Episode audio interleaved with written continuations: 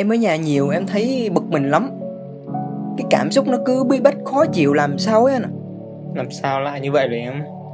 Em nghĩ chắc ở nhà lâu quá Nên giờ em chẳng biết làm gì cả. Nhiều lúc nhìn cái gì cũng thấy nóng anh ạ. Thật ra không phải lúc nào em cũng vậy Mà sao dạo này chỉ một tác động nhỏ thôi. Ví dụ mẹ hay to tiếng với em chẳng hạn Là mình thấy tự nhiên mình cáu hẳn lên rồi. Anh đã từng như em chưa Em thấy anh lúc nào cũng tươi cười cả mà em biết cười chưa hẳn lúc nào cũng vui. Nhưng ít ra thì anh còn cười được. Chứ như em ấy thì mặt sẽ như cái bánh bao ấy. Thôi nào em. Thật ra cười nhưng mà không phải lúc nào cũng vui đâu. Tại vì như thế này Anh nghĩ rằng ấy Cái con người Ai sẽ có những lúc vui buồn giận hờn thôi. Nhưng mà cái ở đây đáng nói là gì? Để kéo dài ấy, thì thực sự nó là không tốt. Anh phải nói thật là ngày trước anh cũng y như em ấy có nghĩa là không phải trong dịch bệnh này ở nhà nhiều mà cảm xúc bí bách khó chịu nó dễ xuất hiện đâu.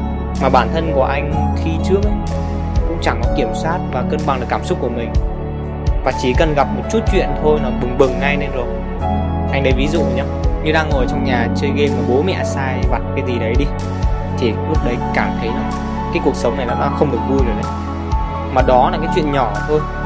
Chưa kể mấy cái chuyện còn cãi lại to tiếng với bố mẹ đâu nhưng mà mãi sau này rồi trải nghiệm một chút, rồi va chạm thêm, rồi đổ vỡ những cái mối quan hệ.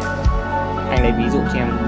Có anh có một cái người bạn lúc đấy cũng rất là thân là đồng nghiệp đấy đi làm công việc phụ bên ngoài, nhà hàng với nhau. Thế thì hai anh em ở cùng phòng trọ đấy. Rồi về nhà là mệt quá, bắt đầu vứt đồ linh tinh thì lúc đầu cũng chỉ nói nhau nhỏ thôi, dần dần, tự nhiên nói lớn tiếng với nhau một cái, xong bắt đầu cãi nhau. Và khi cãi nhau như vậy em biết được đấy lúc đầu nó nhỏ, sau nó tích tụ thành cái gì đấy to tát. Và giờ anh với cậu đấy không thể nào nối lại được cái tình cảm như trước nữa. Mà đấy là cái chuyện nhỏ thôi, do mình không kiểm soát được cảm xúc. Vậy thì nó giống như cái sợi dây bị đứt nối lại rồi cũng không còn thực sự được như cũ nữa. Và anh nói thật rằng anh có rất là nhiều lần như vậy. Có một lần anh còn gây sự cảm với công an nữa. Vì nghĩ rằng mình đúng nên mình mình cứ nói vậy thôi. Thật ra mình không hề kiểm soát được cái cảm xúc của mình lúc đấy sau những cái lần đấy thì anh có hiểu rằng ấy, cân bằng cảm xúc và kiểm soát được nó là một cái yếu tố vô cùng quan trọng trong cuộc sống. Vì nó không chỉ giúp mình sống vui tươi hơn, mà nó còn giúp cho công việc của mình được phát triển. Mối quan hệ thì gắn kết và chặt chẽ, bền vững. Và anh muốn nói rằng đừng để mất nhiều mối quan hệ. Trong trường hợp giống như anh, rồi mới rút ra được nó.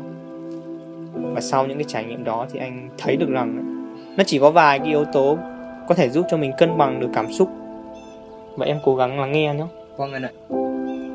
Thứ nhất đó là chấp nhận những cái điều hiển nhiên đi.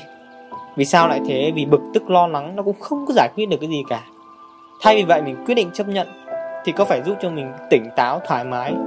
Và lúc đấy mình hoàn toàn có thể tìm ra những cái giải pháp để cải thiện tình hình tốt hơn. Đúng nào? Và cái thứ hai là hãy sống vì ngày hôm nay.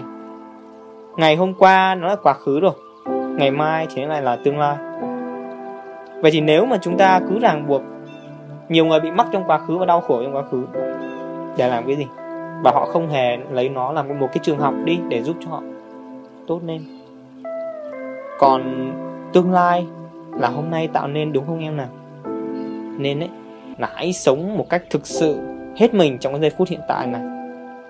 Và thực sự còn vô cùng nhiều yếu tố khác. Nếu mà nói nhiều quá thì em sẽ không nhớ được đâu, đúng không nào?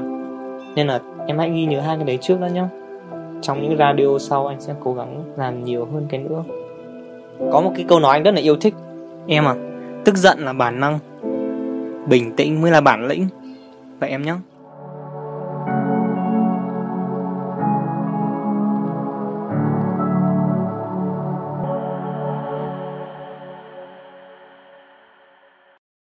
Nếu thấy hay, hãy ấn like và share để ủng hộ mình.